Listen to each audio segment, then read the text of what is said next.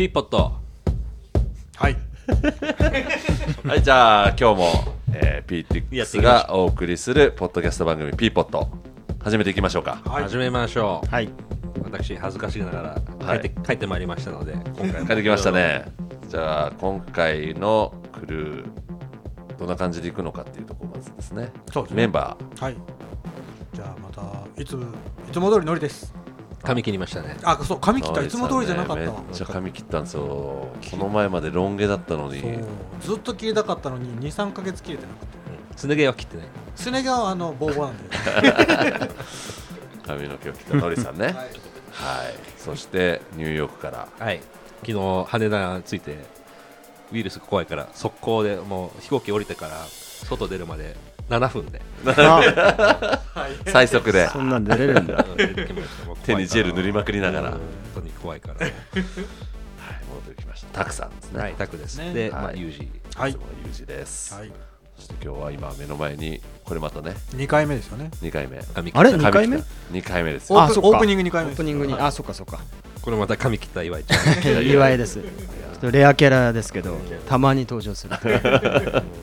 今日はすごい素晴らしい天気ですね東京。いやすごいですね。あのねキューズから富士山も見えてるんですよね今日は。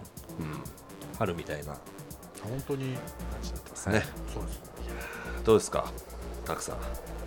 ニューヨークから。ニューヨークどうでした？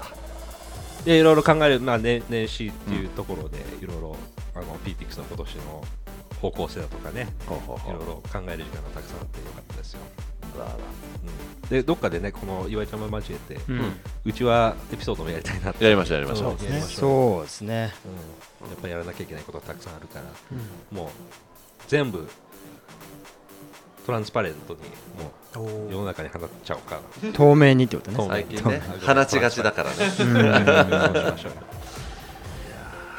そうしてね今日の今日うんはい。ゲストね。えっ、とまたこれも元同僚アマゾンでの同僚の方なんだけども、今何やってるかってすごく面白くて、うん世界で唯一のカセットテープ屋さん、はい中目黒ワルツっていうお店なんです専門店うんワルツはい、もうここが、まあ、彼あのアマゾンでは有名な厳しい、我々我々も接するときに襟元を正している。そうですね。正座してね。はい、角田太郎さん、綱太郎さん。はい、角田太郎さんが、まああのーずっと音楽の小売りっていうところに携わってきてそういうキャリアを作ってそうですね。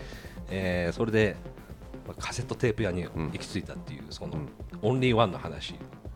非常に興味深いのでお忙しい中開店前に強引にちょっとお呼び立てしてはい。いろいろ話を伺おうと思うので、はい。楽しみですね。はい。はい。早速始めちゃいますか。始めましょうか。はい。はい、始めていきましょう。そうしましたら、えーワルツのオーナーであり店主である、うん。はい。えー角田太郎さん、はいお呼びして進めていきたいと思います、よろしくお願いします、はい。お願いします。太郎さんだとやっぱりねずっと音楽の小売りうん。まあ今でもそうだけども、うん。ずーっとやってきて、うん。でオフラインからでウェーブですよねだって最初最初はね、うん。うん。ウェーブの後どこ行ったんでしょうえっ、とね、名教者あ名教者ね。名教者はえっとあれ？お卸うんとねフランチャイザーなんですよ。フランチャイズ。うん。とか今度はオンラインのアマゾンでがっつりやって、で今こういうまあどういうね。消費財うん領域もアマゾンの、だからもう後年は、半分はね、うん。音楽以外のことをやってたんですよ。よあれ、ユージさんっていつ退職したんだっけ？僕が2009年 ?9 年か。5月ぐらいですね。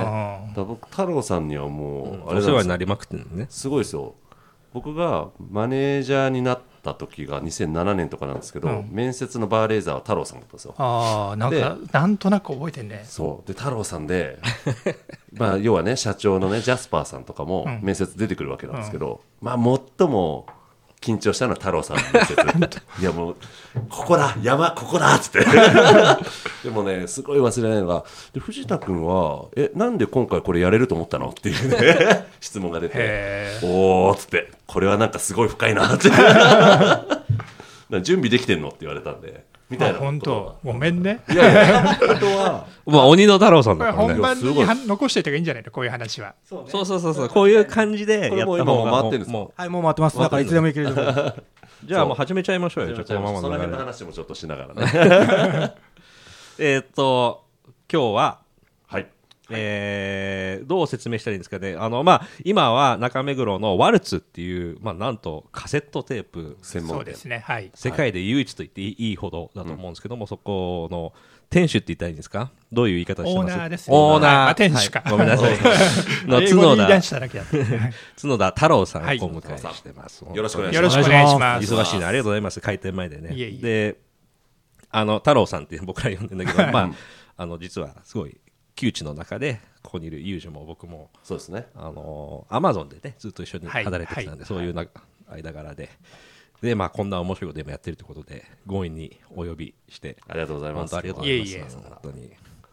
どこから話ししようかな。一応ね僕簡単にあの話するとまあアマゾン14年間いてまあ3社目の会社だったんですけどえー2015年の3月に退職したんですよ、まあ、有給の消化期間とかもあったんで、実際に会社に行かなくなったのはもうちょっと早かったんだけど、えー2015年3月に退職して、えー同年の5月に自分で法人を作って、で8月に店をオープンしたんですよ、だから3月に辞めて8月にオープンするまでもう怒涛の勢い、すごいですね、いやもうびっくりしましたね。その話を聞いた時、いつ頃知ったの、もう開店す間もなくのところで誰かのまあ風の噂で、太郎さんがあのカセットテープ専門店っていうこまあその感じで聞いて、僕ね、辞めるときに、うん。これをやるから辞めるってね、誰にも会社の人に言わなかったんですあよ。そうなんですね、うん。だから、みんな僕が辞めてどうすんのか、すごく気になってたと思う。うん。うん。どっか転職するんじゃないかとかでもね、転職はしませんっていうふうにね、あ一応言ってたなんかね、こう、もう会社も大きくなって、はい。いろいろね、競合に転職するんじゃないかとか言って、ピリピリしたりするわけですよ。転職するって分かったら、もう次の日から来ないでいいとか言って、PC 取り上げられちゃう人とかも結構いたりするんで、僕がどうするのかっていうのは、まあ、会社的にはそういうね、こうコンフィデンシャリティの点からも気にはなってたんだと思うんだけど、あのて競合とかそういうところじゃないんで、安心してくださいってことはずっとお伝えしてた。なるほど、じゃあ何すんの？って言っても、僕は言わないわけですよ。だって、行ったところで理解してもらえると思ってないし、いや、実は店やるんです、カセットテープの、なんて言ったって、こいつ頭おかしいんじゃないかと思われるわけですよオンライン14年ですよね、い。だからやってオフラインですもんね、どどこにこうハッとしたかっていうとねユージがご存知の通り鬼の太郎さんですよアマゾンではそうなんですよね。鬼のなんでそんなふうに言われてるのかさっぱりわかんない。いやいやいや。鬼というかね。我々すごい緊張してるもんねあれですよいやそうものすごい緊張してるでまもあ、まあやっぱりすごく厳しい太郎さんっていうであのもうこんなに大きくなってしまったアマゾンをぐいぐい、ね、引っ張ってた一人の太郎さんが、あのなんかそのままそういうキャリアで行くのかなっていうふうにまあ、競合に行くのか分かんないけども、まあ、辞められたっていうことは聞いてて、でそういう、まあ、あの外資なり大きな会社にまた転職して、あのもしかしたらまた音楽のあの小売りの方に戻るのかななんていろいろ想像はしてたけどもなんかカセットテープを始めたっていう。と いやすげえなと思う。最高だなと思いましたね、やっぱり太郎さん、すごい人だっつって、うん、でこいつ大丈夫かって、多分みんな思ったんじゃないかな。でなんまっとうなか人はそう思った可能性ありますね。うん。どっかなんか行きましたよね2人で言った言った。行ってあ太郎さん何？じゃあすごいもうなんだ、まあ、蓄財して趣味でやってんのかな？もしかしたらって思ってうんはいはい。言ったら、太郎さんがいや結構いつもの鬼の厳しい太郎さんがいや成功すると思ったからやってんだよ。言っててそれがすごく印象的。まあね、こう、まあ、自分がアマゾンを辞める時が来るっていうのも想像できなかったけれども、一方で、タクさんもユージさんもそうだと思うけど、この会社に一生いて定年を迎えるとは思わないよね。うん。うん。まだ多分ね、誰もがそう思って働いてると思うんですよ。はい。で、なんかね、僕、アマゾン以外の企業に転職しようって気が全くなかった。うんだから、これなんか送別会の時とかにも言ったんだけど、あのアマゾンにいる14年間に他の会社のインタビューとか一回も受けたことない、お声がかかったことは何度もあったけど、一はい。回も転職しようと思わなかったね、うん。アマゾンは好きだった好きだった、ううん。ん好きだったしすごく育ててもらったっていう感謝もあったし、本当に僕らもそうですね、なんか他の会社行って似たような仕事やっても、たかが知れてんじゃないかなっていう気持ちがねすごくああった。の環境だとそうですよね、うんじゃあどうすんだろうと。でもなんかこうやめようと思う時がいつか来るだろうしまあその時が来るまではい。身を委ねてればいいかななんて思ってたんですよ。でやっぱりね辞めるタイミングが、あここなんだなっていうのがね訪れたんですよね。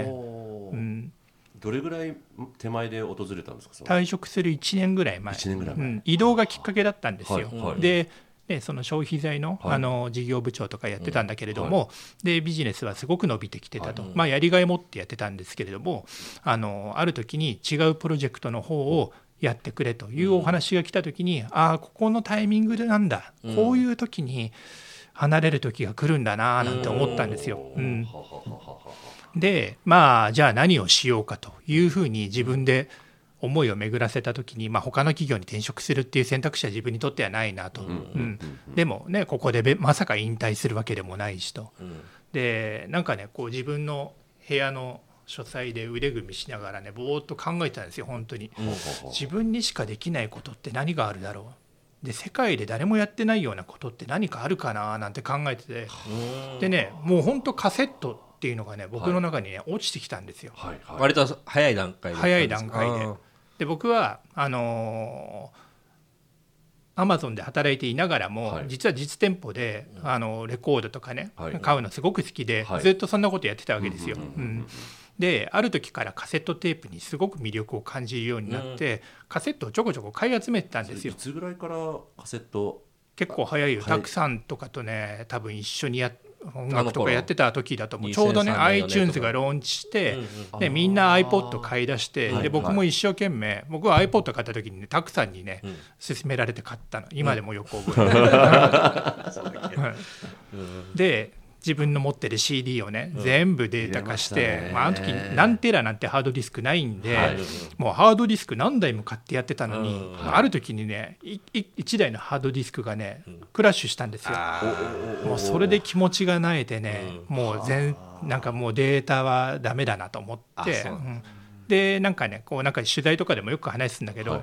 あのソニックユースのサーストン・ムーアが作ったこうアートブックがあるんですよ、ミックステープってタイトルの。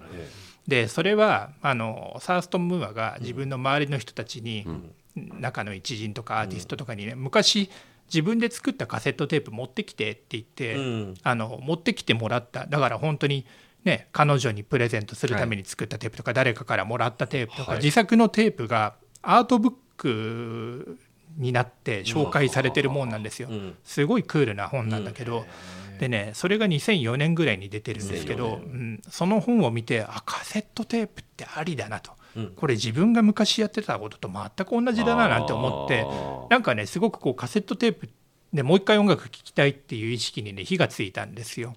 もうその頃ってカセテープカセットテーププレイヤーってそうです言よね。うとてどどういうところ何が売ってた、うんとね手に入ったんですかね？現そのと当時の現行品は、はいあのソニーが2000年代前半に出してたそれはね音楽用じゃなくて、ん。本当にあのまだボイスレコーダーとかが全然ないような時代で、あのしねこう授業とか取材とかをカセットテープに録音して、うん。それを後でテープ起こしなんて言葉があるでしょ、はい。うん。はい。なんかスピーカー内蔵のやつ。そうそうそうそうそう。まあ、ヘッドホンジャックがついてうんんだろうけど、そんなのぐらいしかね多分売ってなかった時代うんですよ。もうウォークマンもとかももう全然もうない。もうない、うん2001年ぐらいにウォークマンって終わってんじゃないかな、ねうん当時でいうとカセット聴けるのが車ぐらい。でしたね、うんそうだ僕の車いまだにカセットテープ入りますけど。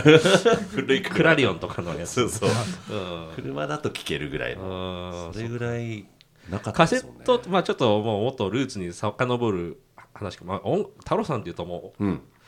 音楽の知識こんなにある人って、僕そんなことないよ全然。すごいなっていうのがやっぱり太郎さんあって、えっと、やっぱり当然もうずっと音楽の氷のキャリアを積んできたじゃないですか、はいはい。まあ、最後は消費財だったかもしれないけども、最初はウェーブでしたっけ、はい当時の。うん。そうです。それって何で？90年代ですか？90年代前半。90年代です、なん。かまだ CD 全盛期の頃全盛のウェーブ、期はい。池袋とかですか？えっ、とね渋谷。渋谷のウェーブ、で、まあ、バイマーチャンダイズンバイヤーですね。バイヤーですね。はい。渋谷で3年六本木で1年やりましたね、はい、その前からもうもうちっちゃい時からやっぱ音楽好きでいろ何？CD レコード？レコードレコード。まあ原体験はカセット、カセット、はい。うん。うんレコード10個版とか掘ってると分かると思うけど、うん。もう昔の価格と今の価格って同じなんですよ。アルバムって大体3000円ぐらいするでしょ、うんうんはい。だけど1978年の3000円と 2020年の3000円は全然違うわけですよ、ね。うん。だからね、まあ、あのすごくお金がかかる多分趣味だと思う。レコー当時の人たちはねレコードを買うとか太郎さんが。僕はね中もっと小さい頃から小学校ぐらいのところから音楽を聴いてたと。洋楽から入ったんですか？最初は邦楽。邦楽。うん。ザ・ベストテンとか見てたしね、はい。ラジオの歌謡曲の番組とか聞いてたしね、うん。である時うちの、まあ、1個上の姉が僕いるんだけど、はい。姉のお友達で多分すごくあの尖った人だったと思うんだけど、洋楽をすごい聴いてる子がいて、うん。でその子がねすごいレコードを貸してくれるようになったんですよ。ほううちに持ってきてくれて、はい。それで洋楽を聴くようになってどんどんハマってったっていうのが多分小学校高学年ぐらいだったかな。あ。僕と同じような感じですね、で当時で言うとよく覚えてるのは俺はあれかなちょっと CD に差しかる差し差し掛かる時代だったんだけども、あんまりだから年齢変わらないですもんね。23歳しか変わらないと思うんだけどぱレコードとカセット半々みたいな感じがあの買うとしたら。うんとね、いや僕はねそんなにもう聴きたい音楽が山ほどあったけど全部レコード買うなんてことはできなかったんで、はいはい一生懸命ねラジオをあ録音してました。エアチェックエアチェックってやつですね、はいはいはい。そう。それを待ってカチッてカセットに。AM でビルボードのうん。ランキングを紹介する番組があったんですよ、はい。土曜日の夜中に湯川れい子さんがやってた番組が、はいはいあった。うん。全米トップ40っていう、うんはいでそれを一生懸命聞きながら、うん。ノートに曲名を書いて。そうそう書いたんですよランクと。で今度ねあごめんね。FM の当時は雑誌があったんですよ、ね、あありましたありました。でこう事前に、まあ、土曜日のじゃあ3時のこの番組この曲をそうそうそうそうそう。流す予定って分かったんですよ、う。ん事前にね、そうなんだ。でね、うん僕はそう,、うん。そういうのを買ってマーカーに線引いて、うんそのねランキングに基づいて、はい。どんどんどんどんね自分のあのおビルボードランキングのコレクションを作ってたんですよ。どうしてもこの曲がかかんないなとか言いながら、でかかんないものは レンタルレコード屋当時レコード屋なんですけど、レンタルレコード屋行ってそうそうそうシングル版をみ一生懸命探して借りてきてうん。補ってみたいなのをねずーっとやってたぱ好きな音楽を手に入れるの大変でしたね。大変でした。うん。今と全然違いますよね違いますうちの子供なんてもうこの前もついですよもう本当君らはもう本当に恵まれてる Spotify だ。Spotify で聞きたい YouTube でもうん。PV 見れてお金も時間もその労力ちょっと当時はもうね今から想像できないですよね、うんだからねその音楽をちゃんとね聴けるようにするために、いろんな労力を払ってるから、うん。はいね、一生懸命得た音楽をやっぱり一生懸命聴くんですよ、そう情熱がすごいですもんね。だから自分の中に染み込むんだと。それってやっぱり今の音楽との接し方その Spotify とかうん。いろいろ出てきてる中での吸収の仕方とは絶対違う全然違う。今のね、はい。多分あのストリーミングにおける音楽の視聴って、はい。全部、まあ、試し聞きですよ視聴ですよ。視聴体験にしかならないんだと思う。家の中に、うん。あの視聴器があって、はい。好きなだけ聞けますよっていう状態。覚悟が違うかな、感覚としては。当時はお今でもってる多分カセットが15本ぐらい入る箱を買ってもうとにかく最初は7本8本ぐらいしか入ってないんだけどもうで15本までいってもうとにかく一個一個もうすり切れるまで聞いて当時は歌詞カードついたからもうもうあの時ね当時聴いてたアルバムの歌詞も全部覚えてるしあミキシングはこの人がやったんだマスタリングはボブ・ラディックっていう人がいてみたいなもうどこのスタジオで録音したとかもそういう情報を全部頭の中に。情報に飢えてたもんね。そうそう、うん、全然違いますね接し方がね、うん。あー。まあ、いい悪いっていうのは別としてっていうことですそうだからセッションミュージシャンからプロデューサーから全部覚えるみたいな、うん。そういう時代、ね、今全然ないですよね。そういう情報すらどどこ見ていいのかないのかな、うん、情報がなくなったよね、うん。うん。まあ、広く浅くなんでしょうね、うん。じゃあその環境で音楽と接してたから音楽に携わる仕事をしたっていうのは結構自然な流れだったんですか？まあ音楽が好きだったんで、誰もがね好きなことの近くで働けはいてお金がもらえたら嬉しいなと思いますよね。うん。じゃあもう結構迷いなく音楽方面の仕事をっていう感じだったんですね、うん。ただまあね就職活動っていうのはねそんな自分の好みのところだけいけるわけじゃないんでね。うんだけど、まあ、ウェーブっていうと、まあ、当時でいうと、まあ、タワレコ HMB バージンメガストアとか、うん。そんな中でやっぱり国内系の国内系西部のセゾン系だったんでうんセゾン系ですよね、大型の、まあ、音楽 CD ですよね。当時もね。僕が入った時はもともとはレコードを、ねやってたけども80年代の終わりぐらいかな。一気に街のレコード屋が CD 屋に変わった瞬間があるんですよ。はい。うん、僕はそういうその時はまあお客さんとして見てたけれども、時代が一気に CD に、うん、売り場もみんな CD にシフトチェンジした瞬間がありまして、それってガンって変わったんですか？ガンと変わった。徐々にとかじゃなくて、うん。ガン割とガンと変わった。あそうなんですね、新生堂とかでしたっけ？当時だと。街の。新生堂は業界1位でしたね。うん。あその中でウェーブっていうのは割と大型の店舗っていうのをねそうですよね。で打ち出して。そうタワーレコードが昔あの渋谷の井の頭通りの奥の方にあったたでしょ？うん。あれが今のところに移転したのが90年代の前半なんですよ。でそれがきっかけでん。CD ショップのメガストア化っていうのがまあ日本の国内で始まっていくわけですよ。うんでウェーブは、まあ、メガストアまで行かないまでもす、まあ、そこそこ大きいお店だったんだけれども、そのメガストア化していく競合にこう負けてどんどんこう衰退していって、やがてまあなくなるんですけどね。まあみんななくなっちゃったけどね、うん。まあそうですよね。メガストアとか、うん。まあ楽しかったですよね。ウェ僕ウェーブ大好きで、ん。しょっちゅう行ってました。うん。やっぱり。そこからまあそこでマーチャンダイジングっていうのを学んで、はい。バイバイヤまあ、マーチャンダイジングを学んだっていうか、うん。4年間しかいなかったし結果として、で当時のまあね、労働環境90年代前半とかはい半ばとかって、まあみね、思い返してもらえば分かる通り、まだねあの Windows95 から、ね、出て間もないような時代だったんで、こう職場にね PC があってみんながそれを使いこなしてなんて仕事の仕方ではないわけですよ。だから注文もファックスですよ。その時代か。うん、だからね多分大したことは身についてなかったんだと思うけど、今思うとやっぱりそこで実店舗を経験してるっていうのは、やがて自分にとってすごくね、重要なことになってくるし、何よりも、あの僕の人生においてすごく大事なのは、うちの奥さんはそこの元ウェーブの先輩なんで、あそうなんですね。じゃあうん出会ってるんですね。大切な人とまあそこで出会ったってことで。まあ今ねワルツを一緒にやってるそうそうそうそう。ねそうか。素晴らしい。あそういう転機があったんですね、うん。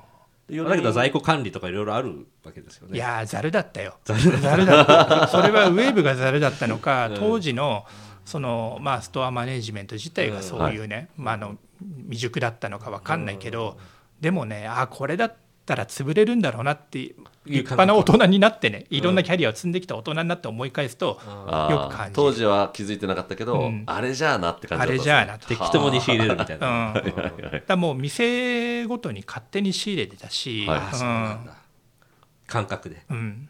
でもみんなそんな感じだったんですよね多分当時のうーんとね多分蔦屋とか新生堂とかは違ったんじゃないかな、ね。セントラルバイングって言って、まあ、本部がちゃんとバイン管理しグして各店に配布するっていうやりはは方あと在庫の管理も、ね、単品管理って言って一つ一つにちゃんとね、あの商品、ね、管理されてるのかそれともなこう、ね、マニュアルでねなんかカード管理みたいなのをしてたりとか、うん。そういう違いもありましたよ。だけどとはいえやっぱ店舗店舗ですあの1店舗ごとにそういうお,、ま、お任せの方が現場の人はやっぱりちょっと学ぶことは多いでしょ？セントラルでなんか言われて、うん。やうんそうですね。まあ送られてくるような、その時って国内版だけじゃなくて輸入版も、うん輸入版やってました、うん。輸入版って海外に直接だったの？それとも国内の卸を通して？うーんとねほとんどがなぜこういう質問かっていうと今どういうねカセットテープの後でもお話伺いたいんだけども、やっぱ海外当時はね日本にインポーターって呼ばれる人たちが会社が何社かあって、そこを介して仕入れるのがほとんど。あとは、まあ、たくさんとかもいた、まあ、レコード会社でね。ソニーとかワーナーとかもうなくなっちゃったけど、東芝。そうそう輸入卸部みたいなのがあったんで、そこから仕入れるとかね、直接仕入れるっていうのはほとんど当時はなかったんじゃないかな。そうか。そこから、まあ、ウェーブで4年間で名名教社名教社うん、名教社って会社はどういう会社かっていうと、あの簡単に言うと蔦屋みたいな複合店を全国に展開している会社だったんですよ、新興の会社で上場してすごい伸びてる会社、で蔦屋が割と当時はレンタルを中心に伸ばしてるのに対して、名教社はもともとテレビゲームの販売だったんですよ。多分だからそのプレイステーションとか出て時流に乗って伸びてる会社で本社が大阪にある会社だったんですよ。でまあテレビゲームの専門店をフランチャイザーとして全国展開していてすごくそれで成長して上場したりしたんだけれどもやっぱりこれから TSUTAYA みたいに複合店を増やしていかないといけないと。で増やすに際して、まあ、CD の販売っていうのは欠かせないだろうと。でそのノウハウを持った人間が必要だということでまあ縁あって僕が行くことになるんですよ。うん、でねまあウェーブで好きなように仕入れてやってた時に対してもう何て言うんだろう。ねフランチャイジーの人たちのビジネスをまあ背負うことにもなるんで、はい。まあ本当にねいかに売れ線を効率よく売っていくのかっていうことを,、を求められるわけですよ、はい。はい。うんだから好きなものなんか仕入れられない、はい。お店さんはあのもう売れないものは一切いらないと、はい。もう店筋とかいらない。もう売れるもんだけ欲しいっていうのは、まあ、当然そう思うわけですよ。生活かかってるから、うんうん。なるほど。う。ん、だからね全然多分もう仕事のやり方は変わったし、かつそこが良かったのはその会社が良かったのはちょうどそのねあの1人1台はい。PC をちゃんとあてがってくれて、うん。パソコン使いながら仕事をするっていうスタイルを多分ね相当早くからね始めてる会社。90年代でってことですね。90年代半ば。そっかそれは早いですね、だからねそこでちゃんとこう PC の使い方とかねそれこそ覚えたし、そうそうそうそうそう。そう、パワポでプレゼン作るとかね、うん。あとはやっぱりちゃんと損益計算書とかね、はい。バランスシートとかね、そういう経営的な指標とか、ね、資料の作り方とか読み取り方とかも全部そこでそこで学んだ。学ぶことができて、だからねウェーブ辞めて名教者4年しかいなかったんですけど、はい。そこでなんかちゃんと社会人になれたかなっていう感じスーツ着て会社行ってたし、あスーツだったんですね。一応スーツだった。そうなんその厳しい太郎さんっていうのは名教者で鍛えられたいやーでもね結構ね放任されてました。けなんでかっていうと分かる CD はい。分かる人間もいなかったし一応まあねちゃんと上司とかいええて管理はされてるんだけれども、基本なんかもう好きにやっていいよって感じだったんで、割と自由に学ぶことができましたね。だからテレビゲームが主流の会社なんで僕はその会社で主流の仕事っていうのは一切でやることはなかったんだけどでも4年間ですごくいろんなことを学ぶことができましたよ。うん。あとねそこでも一つ大きな出会いがあって、はいワルツを作るに際して、はい。い、ろいろこう設計のところでサポートしてくれた人は僕の名教者の同僚なんですよ。そうなんですね、うん。店の設計そう店舗デザインをまあ、当時名教者の中でやって独立してうん、今内装施工会社の社長をやってる人がいるんだけど。そうなんですね。ワルツ素敵ですもんね、ん。あそういう関係で作った。だ彼とほとんど2人でややったんですよ。うんいろんなものがこ全部組み合わさって、ね、組み合わさって何一つ無駄になってないと思う。そういう意味でまあアは。マゾンはもう言わずもがなってもそうですね。う僕は割と太郎さんとパートナーっていう感じで、うんでね。音楽ビジネスでいうと、まあ、DVD とか当時2人でやってきたっていう感覚があってやっぱり僕だってもう全然ソニーミュージックでもうフラフラやってたから、はい。太郎さんやっぱすごいねエクセルとかそのなんかこう計算したりとか、はい在庫管理の回転数だとかもうもういろんなことを教えてもらって そうだっけ？そう。な在庫それはもう名教者仕込みのそれはそうだと。思 う思キャッシュフローなんですよみたいな。何のことだ？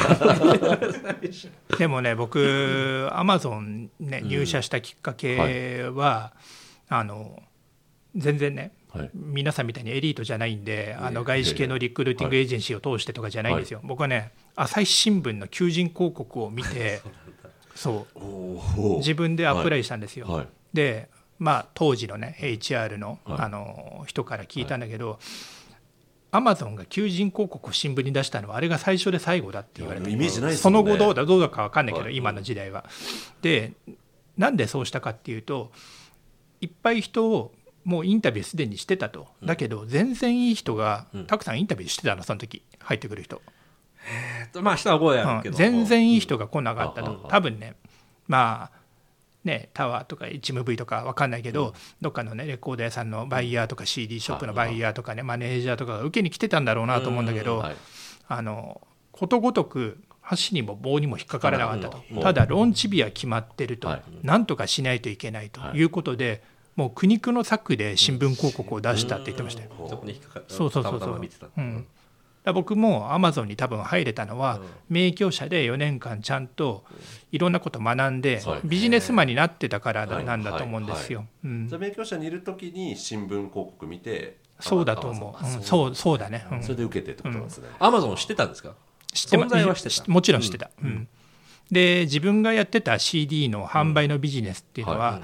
もう結構ね下り坂になってたんですよ、うん。うん。90年代の後半って j p o p バブルでね、ミリオンヒット連発ですごく CD ショップがイケイケだったんだけど、あっという間にそれもね、あのそれもね、うん。下火になって、どんどんどんどんこう CD が売れなくなってた時代なんですよ。そうすると今まで自分がやってきたキャリアがもう全く生かす場っていうのはなくなるなと思ってたんだけどはいこうインターネットではい。CD を売る人たちっていうのがまあアメリカの方とかでも出てきててそれがすごく人気だというのはなんとなくこうね新聞とかうん。雑誌とかで知ってたわけですよ。でアマゾンが日本に参入してくるとああ自分のキャリアが活かせるとしたらもうこれしかないなと。オンライン。インターネット e コマース新しいところこれがダメだったら、もう多分違う生き方考えないといけないななんて思ったわけですよ。だから決してねアマゾンの将来性とか、なんかねそういうのに期待してたわけでもなく、もう自分が唯一生き残る道はこれしかないんだろうなと思って。飛び込んでったってことですね、でねせっかくオンラインまあアマゾン受けることになったんで、なんかこのレジュメ他にも活かせないかなって言って、はい。他のね実はオンラインおストアもねその時インタビューを受けてたんで。CD のはい。そうそうあの、同じように CD Now とかえっ、とねこれ今はね、あの多分セブンアイ・ホールディングスの中の e コマースサイトになってるんだけど、当時はね e ショッピングブックスって言って、なんとなく覚えが覚えてるな。はい、ありましたありました、うん、だからせそのまあ親会社はセブンイレブンなわけですよ。でそこがあの本の e コマースを、はい。e ショッピングブックスなんで本の e コマースやってたんだけど商材を増やすって言ってそう CD の販売をやるっていうので募集をしてたんですよ。で先にねその e ショッピングブックスの面接が進んでいったんですよ。はいはい。であのすごくみんないい方たちだった。のはいインタビューに出てくる人が。はい。でね僕はアマゾンのインタビューに行った時にもう最初の HR のインタビューがねひどくこうね無礼だったんで。そう。それでねブレーナのよく耐えられましたね、いや耐えがたかった。そのぐらい太無礼だった。郎さんそういうとこうるさいからね。いやそうですよね。礼儀とか。でねお断りを入れたんですよ僕。ははは、ブレーじゃないかって。そうそれ無礼じゃないかっていうかそのあの二次面接の日程の連絡が来た時に、はい。すいませんとあのもう他社が決まりましたんで、っていうことでお断りを入れたんですよ。はい。で無礼だったとか言ったかな？ちょっともしかしたら言ったかもしれない。ししたらね。詫びが入ったんですよ、はい。結構ね慌ててた。なんでかっていうともうね1時はとりあえず HR が出てうん。くるけども2時に進めることがすでにその時には決まってたらしいんですよ、はい。はい。多分アマゾンも切羽詰まってたと思うの、はい。でもうあの次からちゃんとビジネス側の人が出てくるということがわになってたのに僕が断りを入れたんで、はいもうなんかすごい詫びが入ったのを覚えてる、申し訳ありませんでした。みたいな、へ誰のことか分かっちゃう。ー 当時だとねって。あそれでそう呼び戻されてじゃあ会うかと。行って、ほう。ん、でその日にもう最後の、ね、ジャスパーまで全員をそうそうそうそうそう。ローレンとかジャスローレンと滝井さんとローレンとジャスパー。うじゃあもう、スター選手がみんな出てきたみたいな。デーゴ出てきた最後は。出てこない、それでそう結局両方から、ね、一応オファーをいただいて、まあ、どうしようかなと思ったんだけど、はい。あのね、e ショッピングブックスから来るメールがね、はい。こう土曜の朝4時とかに来るんですよ。おーなるほどね。なんかこれどういう働き方してんだろうな この会社はみたいなのがね少し気になり始めて、やっぱり夜中のメールはリスクですね。うん、確かにね。そうそれでねなんかいろいろとこうハテナがついたわけですね。そう。はでなんかこうしいろいろね知り合いのつてとかでね探ってもらったらやっぱりね相当そういうあ、働き方をしてしてたらしくて、うん。うん。これはって。これはちょっと。最初はそっちの方が優勢だったんですか、うん、だって会う人みんないい人だった それであのまあじゃあラッキーでした。ラッキー。まあラッキーまあ、あるある意味わかんないもんだよね。分かれ道ですよね。うん。大きな、うん。ねあじゃあそれでだってもう同じぐらいですもんね入社。2001年とかでしょ、うん2001年。もうアマゾン潰れるって言われてるあの、ね、今じゃもう考えられない。まあすぐに撤退するって言われてたもんね、うんもうもうダメだっていうような時に、まあ、向こう水の僕らが入って飛び込んでいったっていう、そうですね。だけどブラジルの会社それっていう周りに。親戚の理解ゼロでしたもんね当時ね。うんまあね今は世界一の金持ちになったジェフ・ベゾスさんもちょっと割と身近な存在みたいな時期のアマゾンね、だけどよかったですねじゃあ。よかった。うんそん。な分かんないもんだね人生は本当に。入ってみてどうでした？入ってみてねやばい会社に入ったなと思ったね 最初はだってもう誰に聞いても答えがないようなね、はいはい。答えがないもん、うん、そうですよね。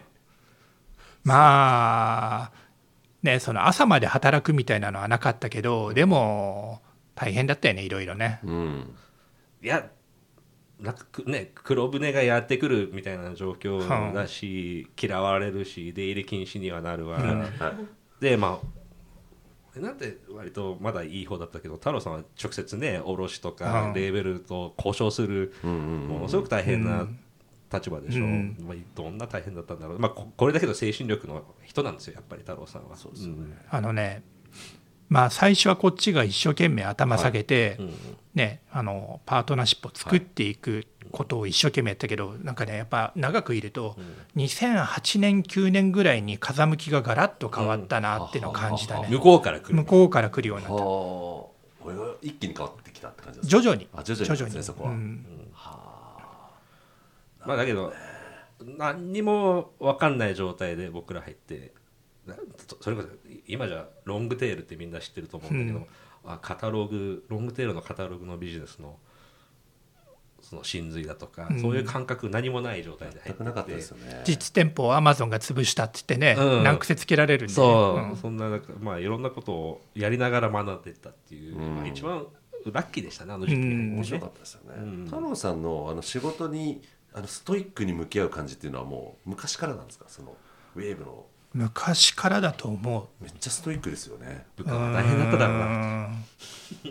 まあね僕もだからアマゾンにはぺーぺーから入ってるんでね、はい。はい。まあ現場仕事やってきてるんで、えすごいプライドを持ってやってたやっぱ太郎さんは、それは一番すぐあの覚えてるすごくプライドを僕だって本当にさっきの話で言うと名教者でこのビジネスを学ん。だみたいなところで言うと僕太郎さんから、あ仕事をするってこういうことなんだっていうのを学んだ太郎さんの。そんなだった？いや あれなんですよ。僕直接部下とかではなかったんですけど、はいあのマーケットプレイスやってたんで、うん。仕事で絡ませてもらうことって結構あったはいはいじゃないですか、あったね。でミーティングとかもウィークリーのミーティングとか出て、その必ずね僕ね8分前にはミーティングルームに行くわけですよ、するとね。絶対8分前から5分前の間に太郎さん現れて、うん。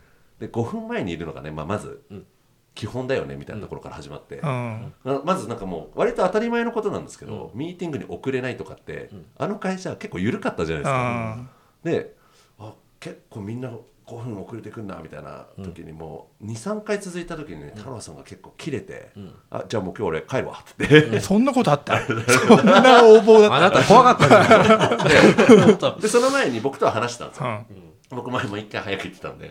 で「いや」っつって「今週もし来なかったらね僕ね今日はね、あの出ていこうと思ってんだ」とか言って「なるほど」っつって「ちゃ伝わんないからねそういうのやんないと」とかっつって、あでバーンって出てって「おお」みたいな。ー あのね 中途の人ばっ遅れてきたんですよ。うん。中途の人ばっかり集まる会社でしょ、だから常識的なことって基本もうみんな身についてるって前提なんで、はい。はい。誰もなんか指摘したり注意したりしないんですよ。ああそっか。だだからね緩むんだと思う、僕がねもうほぼ新卒みたいな感じで入ってたんで、まあ、ものすごい緩かったんですけど「あこういうことね」っつって。多分人生の方向決まった感じですよね。ちゃんとしようっていういや太郎さんと接するときはちょっとやっぱ襟元を正すみたいな、皆さん。いい意味でありましたよね。いい意味でね。うん。みんなそういうところあってありましたありました。うん。だから社内のこうマネージャーにチャレンジする面接とかでも太郎さん入ってて、まあ、一番緊張さっきちょっと話しましたけど死ぬほど緊張しましたからね。一番怖かったんじゃないかな。いやもうね。あのこう言っちゃなこれは後でカットするかもしれないけど、ジャスパーに怒られようが別に何とも思わないけど、ん。太郎さんに怒られるのは嫌だ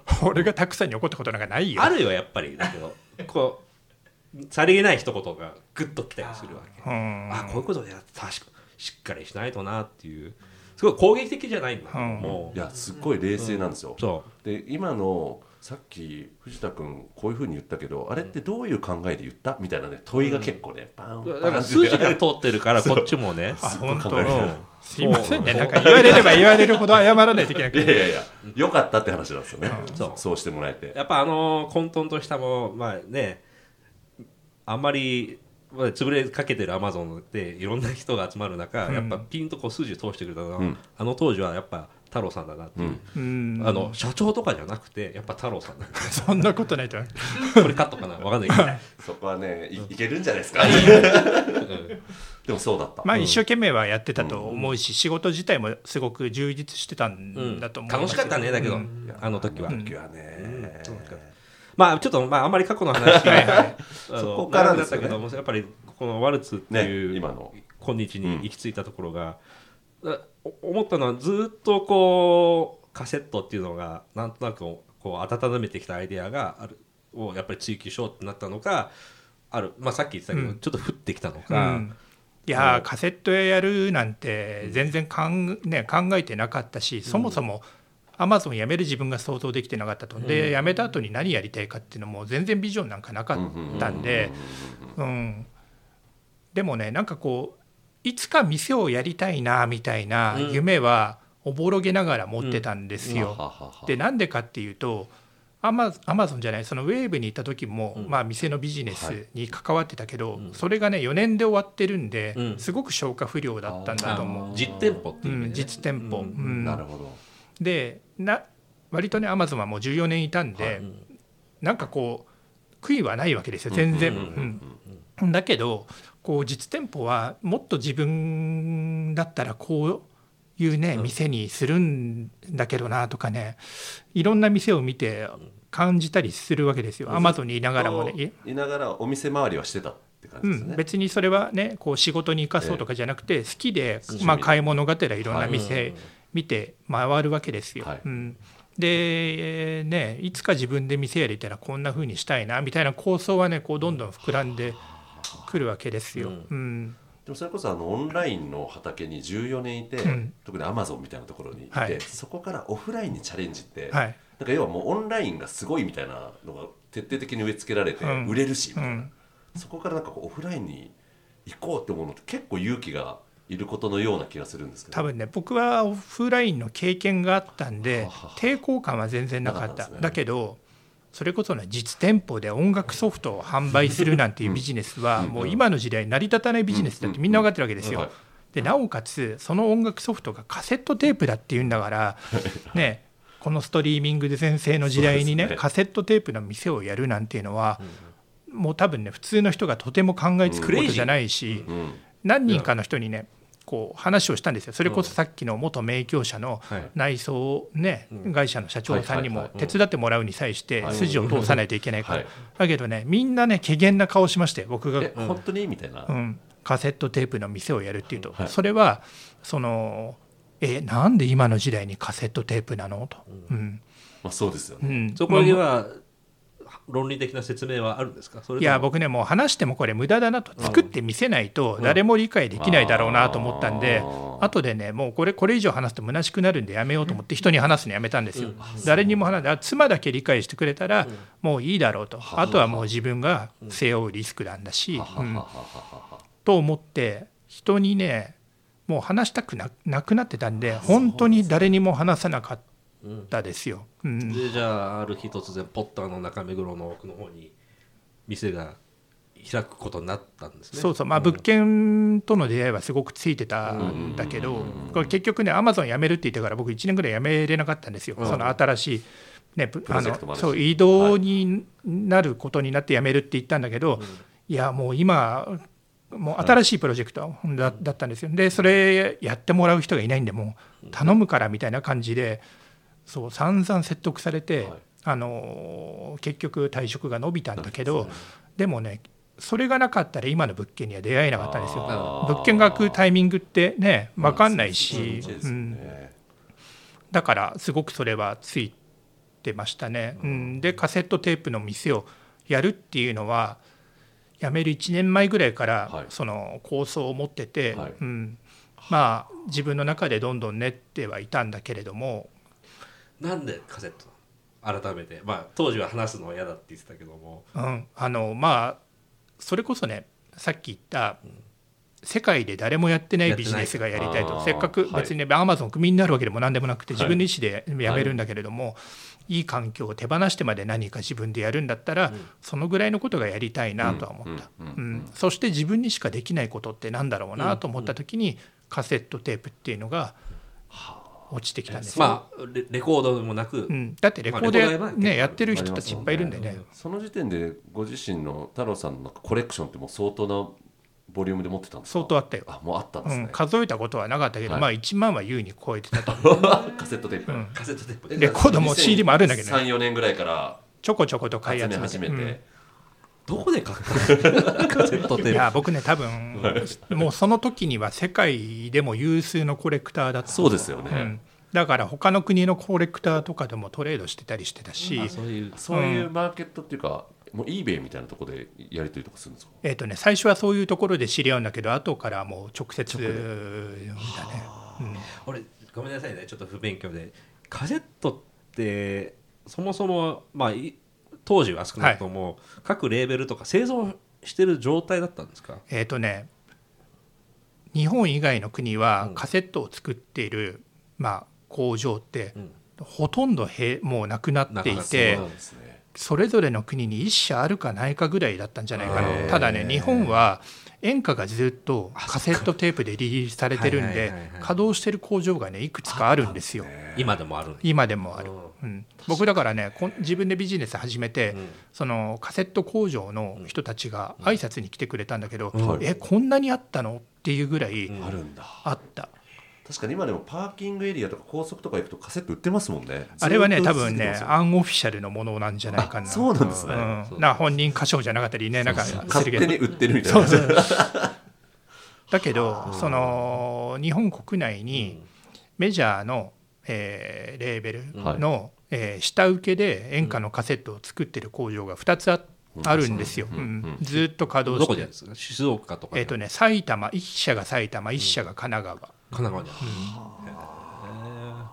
でそれ以外にもあ実はいくつかあったりしたんですよ。だけど演歌売ってるわけじゃないでしょ、うん。そうそうそうだからそういう意味でこうお店をやるにしてもやっぱ在庫揃えて補充していくとか、そういうことも考えなきゃいけないじゃないですか。そうそうそうそう。そこの道筋って立ってたんですか、た一応ね、ううんん立ててましたね、うん。うん。だ初期在庫は自分のコレクションから出したけれども、うん。はいうん。だね、当時インタビューいや取材受けるときにね、よく言われましたよ、その自分のコレクション手放して、あの辛くないですか、でもね僕はコレクション全部出したわけじゃなくてコレクションの一部を出してるだけなんで、はい。はい。はい。大切なものはずっと持ってる、であとは、ね、ちゃんとこう供給のルートを、ね、確保してないと、店なんかできないでしょ。一回売って終わりだったらもうね,、あっという間に店潰れちゃうからね。そうん、だちゃんとそういうところは考えてん。始めましたよ。一応連絡先こういうところでこういうものを作ってるっていうのをうん。あるいは個人コレクションから仕入れるっていうこともあるんですか？今ありますよ、うん。それはでも中古の方で中古の方。今ねそのカセットカルチャーって現在進行形で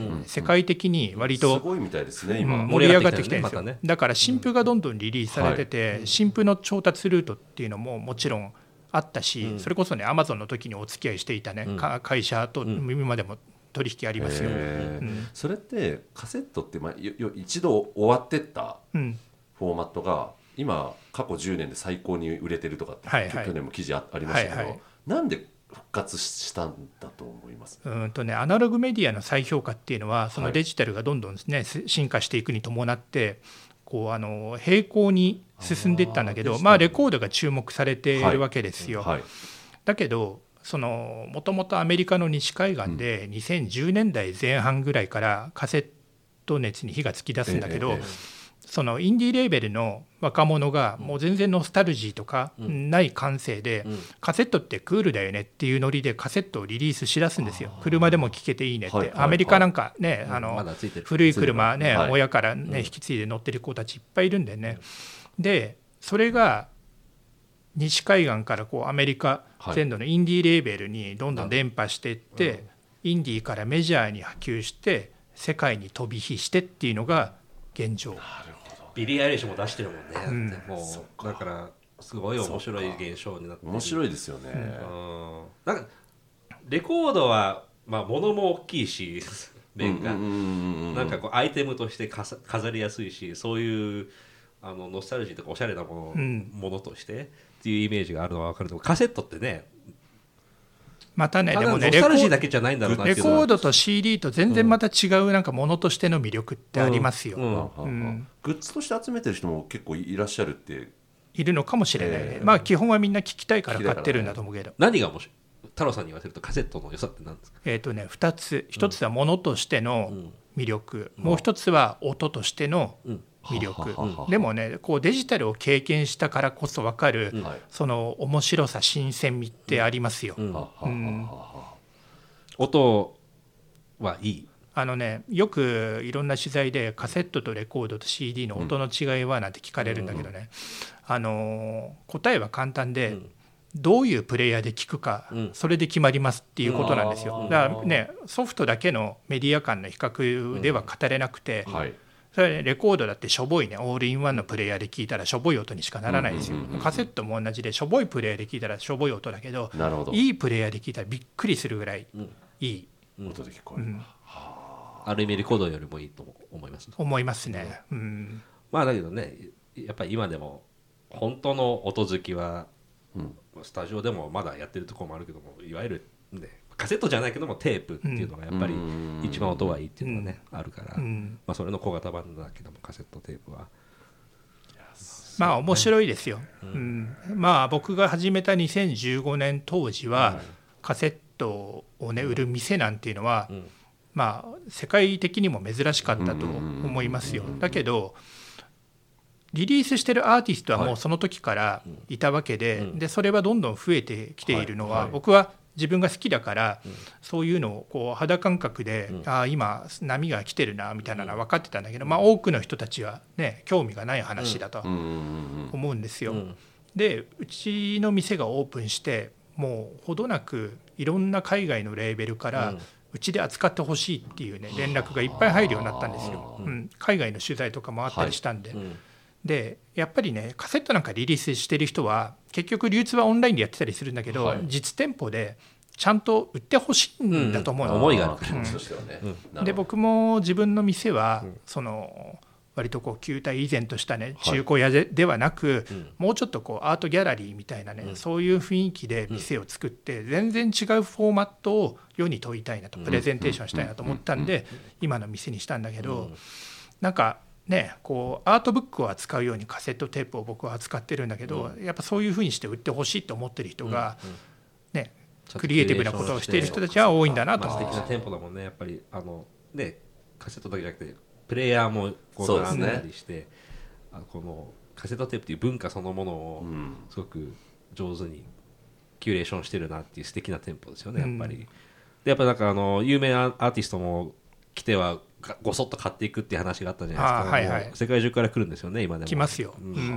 僕はその人が全然有名な人だと知らずにですねい。つも来てくれてい。っぱい買ってくれて嬉しいなと思ってたんだけど、はい。あのそうつい最近それが分かったんだけどマーク・ロンソンってご存はい。知、うん、マークさんはねよくいらっしゃいます。マジで？最近気づいたの？で最近。今世界で一番すごいプロデューサーですよ、ね。顔が変わらないじゃん。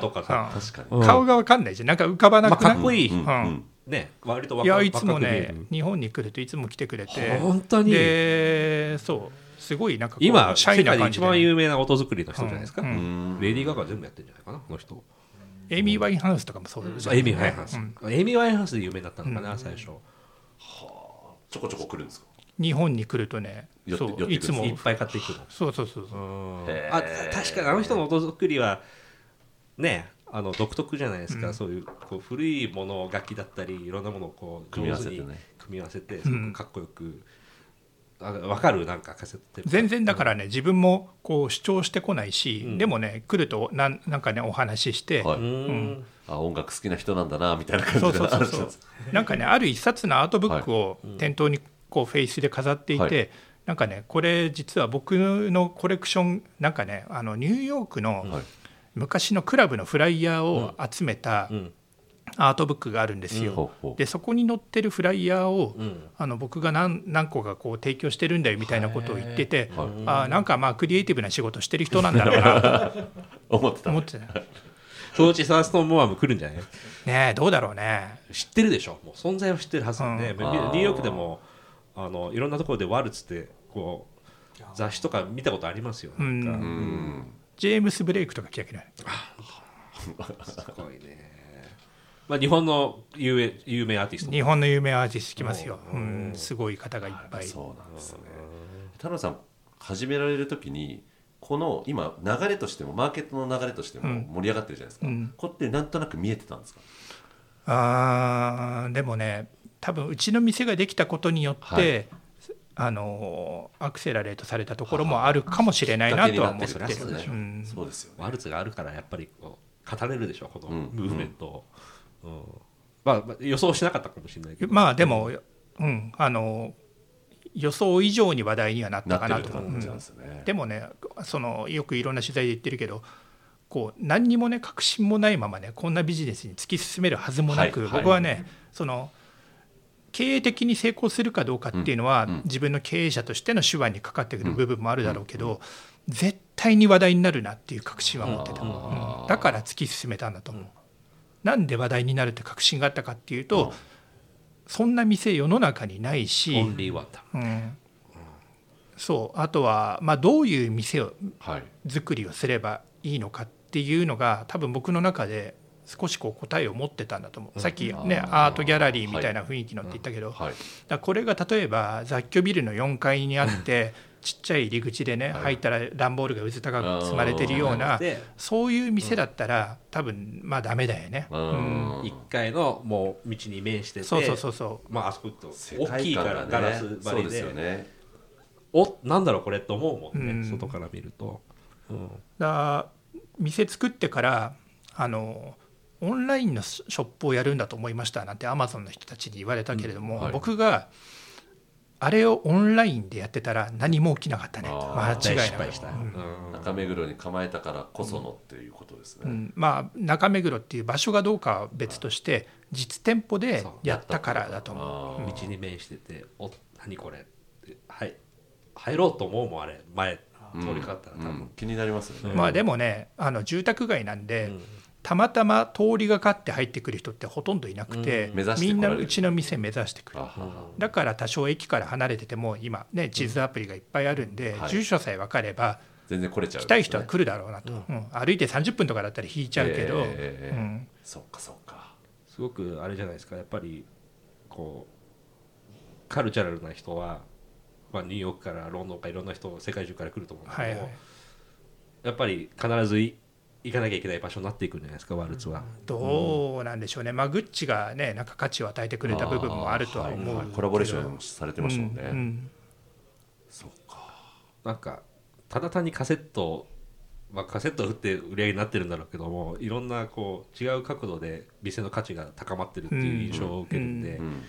ああこれすごいことやってるなっていうワルツっていうブランドがもうできちゃってるんそうですね、うんうんすごいですよそこをまあこう言っちゃないけど無味乾燥なアマゾンっていうビジネスモデルでずっと携わってきた太郎さんがそこに行き着いたっていやいうのはすご無味乾燥じゃないよ。アマゾンでめ学んだことはすごく生きてるよ。生きてるまあだけどアマゾンっていう会社が音楽好きかっていうとまたね、まあね、うん。うん。音楽好きの人がやったら楽しめないよね、うん。やっぱり物ではあるから売ってるものが、まあ、番号でしかないっていうかね、バーコード、まあそうですね。うん。だからそこをやっぱり太郎さんがこういう世界観を作ってるっていうのがすごく、うん。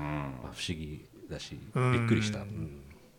まあねオープンして4年半ぐらいで、ね、いつまで続けられるか分かんないけどね、はい。あのこう短期的な成功よりも、まあ、アマゾンにいる時の話みたいだけど、いかに長く続けられるかっていうのがすごく重要かなと思っていて、それこそさっき言った通り実店舗で音楽ソフトを販売するなんてビジネスは、うん。はい。まあ、成り立たないという時代にこんなことをやってるんで、うん。多分ねうちの店がなくなったら、カセットカルチャーも終焉を迎える可能性があるんじゃないかなと思う、だからそういう意味でも責任って言い方が正しいのか分かんないけど、強うん。それを追ってるって感じ続けないといけないなと思うことがある。ね。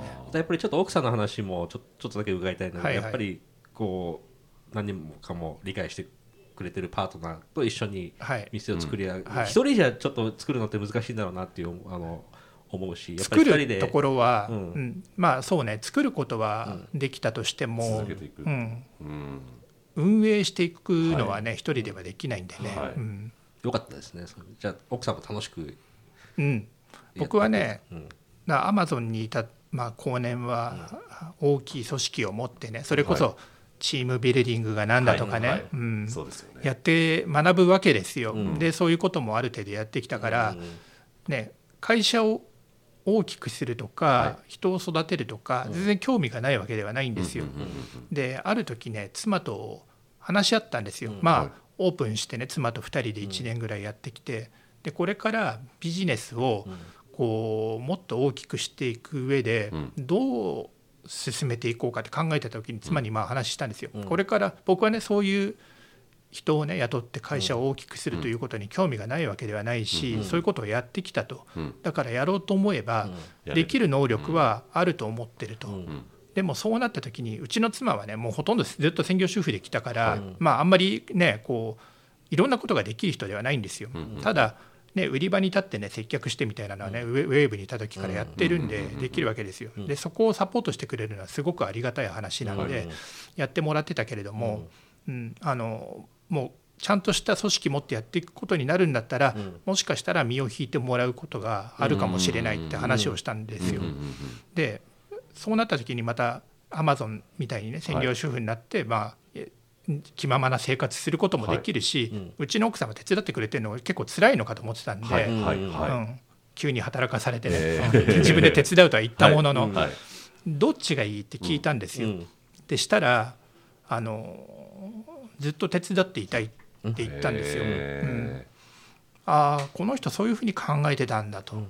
その時思って、うん。それだったら2人でもうやれるところまでーやろ2人でやっていこうって決めて、うんもうなんか人を雇って大きくしてみたいはない。考えをも持たないようにした。うん。うん。もで今2人でずっとやってる。それこそねもうすごい忙しい人があるんだけど、もう結構慣れてるよ2人して忙しい状態っていうのは。う。んうそうか。じゃあもうこここからう生きがいを見せたんです、ね。見つけたんですねじゃあーどうなの？そうなのかもしれないし、ね。まあ文句言ってるけどね。でもまあ楽しいでしょうね一緒に。あやっぱり文化もあまりちょっと大きな話やるするとまあね日本でもやっぱり女性の地位向上だとか、いろいろある中でやっぱりこう働く場とかじ自己実現の場がすごく女性ってでこの前も話をしたけども、日本ってやっぱりね遅れてると思うんですよね、うん。そういったところが、うん。すごく幸せなパターンですね、うん。この話は、うん。うんあのそういうことができるんだよっていうことをやっぱり女性もどんどんどんどん実現してほしいと思うんですよね。よね。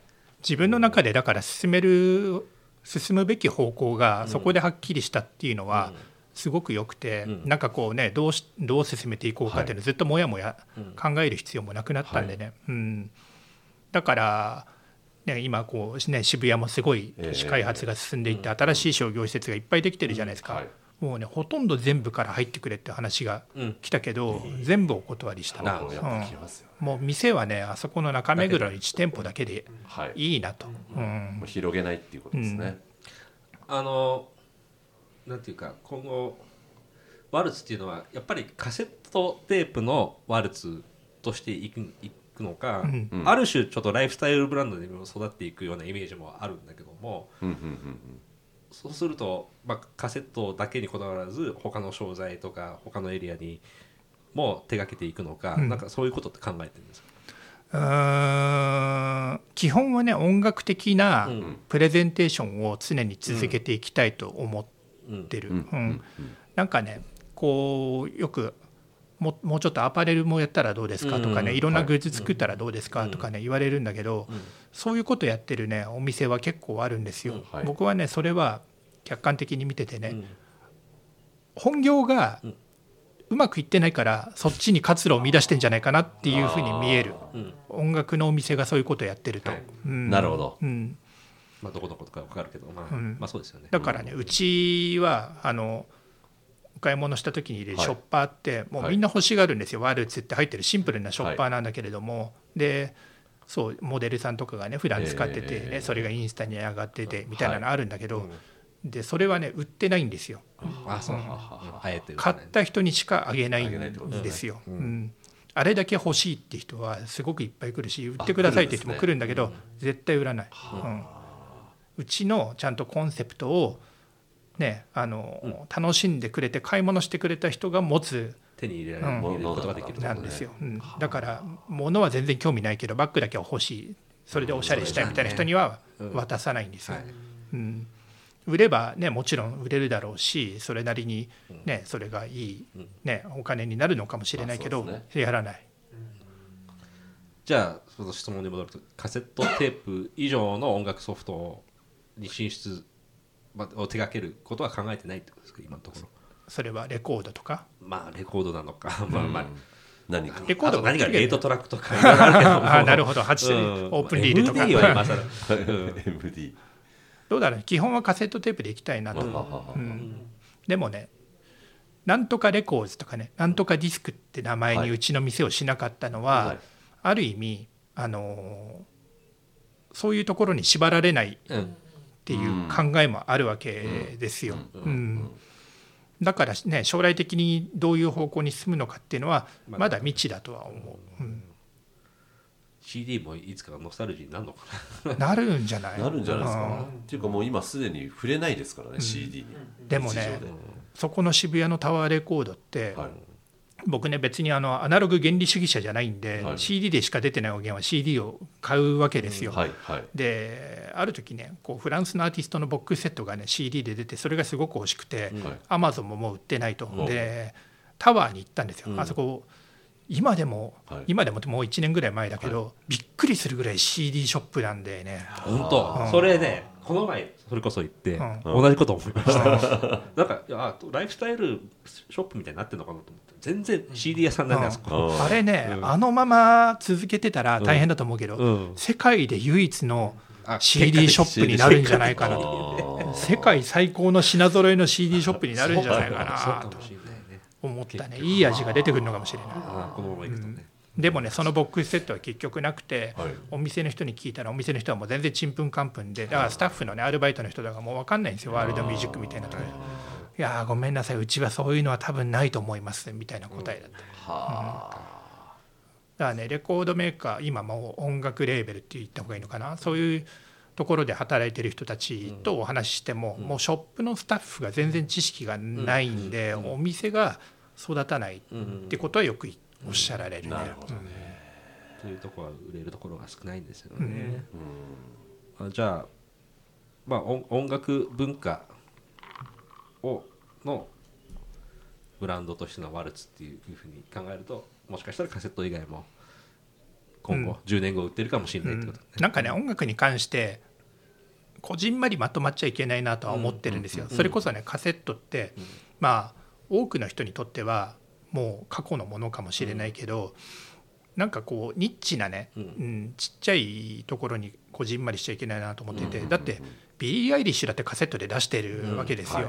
でうちビリー・アイリッシュのカセットを、あの相当の数僕はグラミー取るだろうなと思ってたんで、あのユニバーサルミュージックなんだけど、ユニバーサルミュージックもすごい協力してくれて、世界のユニバーサルの在庫を全部集めてもらって、ほそれでそれを全部うちに回してもらって、はい。うんまあ、グラミーの日を迎えて、まあね取りまして、はい。うん。だからねいそれこそユニバーサルもソニーもすごいうちのビジネスサポートしてくれてるし、そうん。結局なんか売れてる店が、ね、その大手の店じゃないところだったりするっていうことに気がついてきてるみたい。うん。うん長い目で見たらそうなんですよね、うん。長いこうずっと続けて売ってくれるとこって意外と小さなお店だったりまあ演歌だってそうじゃないですか、浅浅草のあそことか、もうずっと売ってくれる店ってやっぱりいかに大事かっていうのはみんな皆さん気づくんじゃないですかね、なんかいろんなアーティストがカセット出てくる中で、ユニバーサルさんとかうちにねいろいろ回してくれて、うん。それがもう本当に速攻で売れるんですよ入れたものがもう1日でなくなるとかそういう話をしてるとはい、うわあの店そんな売るのみたいな感じに多分なってくるんだと思うんですよね。どんどんどんどうん。ん回転してくる、店はねすごい。ですね大きさじゃないんですよね、不思議と、うん。あとやっぱねインスタは結構大きいかもしれない。う。ん。素敵なインスタですもんね。素敵なというかもうひたすらね、ええ。あの毎日カセットテープの新譜を一個一個上げてるんですよね。であれは店にあの商品と一緒に並べてるキャプションを、はい。あのコピペしてやってるだけなんでそんなに労力かけてるわけではないはいんですよ。だけどね結果としてフォロワーもすごく増えて、で実際に売り始める新譜をインスタに上げるタイミングで販売するようにしてるんですね。だから欲しいものを買うには、うちのインスタをチェックししてないとど出遅れるっていう状態になるわけですよ。連動してるんですね、うん、じゃあもう見てあ出た。ってそうそうそうそう。そう、うん、でインスタに上げるものは一応通販もはい。対象にしてるんで、はい。うん、なるほど。すごいね。そういう独自のビジネスを、まあ、ビジネスってっていう言い方っていうか、なんかもっとすごいものをちょっと作り上げてる、いやいや全然そんな大したことないですよ。いやいやいや。所詮僕が一人で作ってきたものなんで、世界で唯一って言えるのはすごいことだと思いますよ、やっぱり、うん。なんかねそういうさっき言った世界で誰もやってないこととか、自分にしかできないことっていう二軸で考えて、答えが見つかった自分はついてたなと思う。あうん。そういうふうに、こキャリアだけじゃなくて趣味とか生き方がうん。の結集ですもんうね、ん。集大成だと思う。うん。そっか。いやもう1時間、はい、時間的にはもう。あ本当。はい、一眼過ぎては話して足りーないことはやでもすごいですよね。だって、説教されずに済んだ今日 なんかね世の中の新しい流れを生み出すところを担ってた、担ってきてるっていうのがすごいですよね、そんな大したことじゃないよ。い。やいやいいやいや。やもっとすごいことやってる人世の中いっぱいいるからに言ってみたいみたいな。ね さっきただ単にオンラインでカセットテープ売ってる太郎さんだったら、もうここのストーリー面白くないんだとまあね面白くてさっきも言ってたけども、うん。何も起きなかったと思いますようんああいうものを作ったっていうところの、すごいですね。そこのアイデアアプローチ、うん。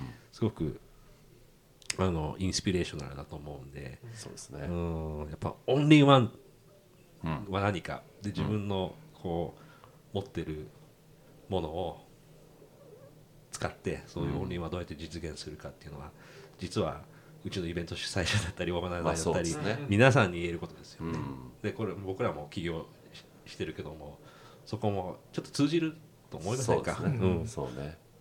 今一度考えないとなっていう。そう。常に常にね。考ねえて考えていかないとね。というありがとうございます。本当忙しい中これから開店ですよねこの後。そうですね。ねはい。ありがとうございます。本当に忙しいのに引き続き。よろしくお願いします。なんかビジネスでねご一緒できる機会そうですね。そうですね。カセット好き集まれみたいなこういうコミュニティって絶対あるはずだから、あの何かあるんだと思うんですよ、ちょっと考えましょうよ。ぜひぜひ。ノリさんとか好きでしょ多分。僕はもうテープそうです。か。部音楽を流せるプレイヤーは全種類。えこれで変態なんです蓄音機だと思ってる。蓄音機も一緒に企めたら。うん。ーそうですね。はい。そうしましょう。どうしましょう。本当ありがとうございます。ありがとうございました。いえありがとうございました角田太郎さん。でした角田太郎さん。ありがとうございます、はいありがとうございます。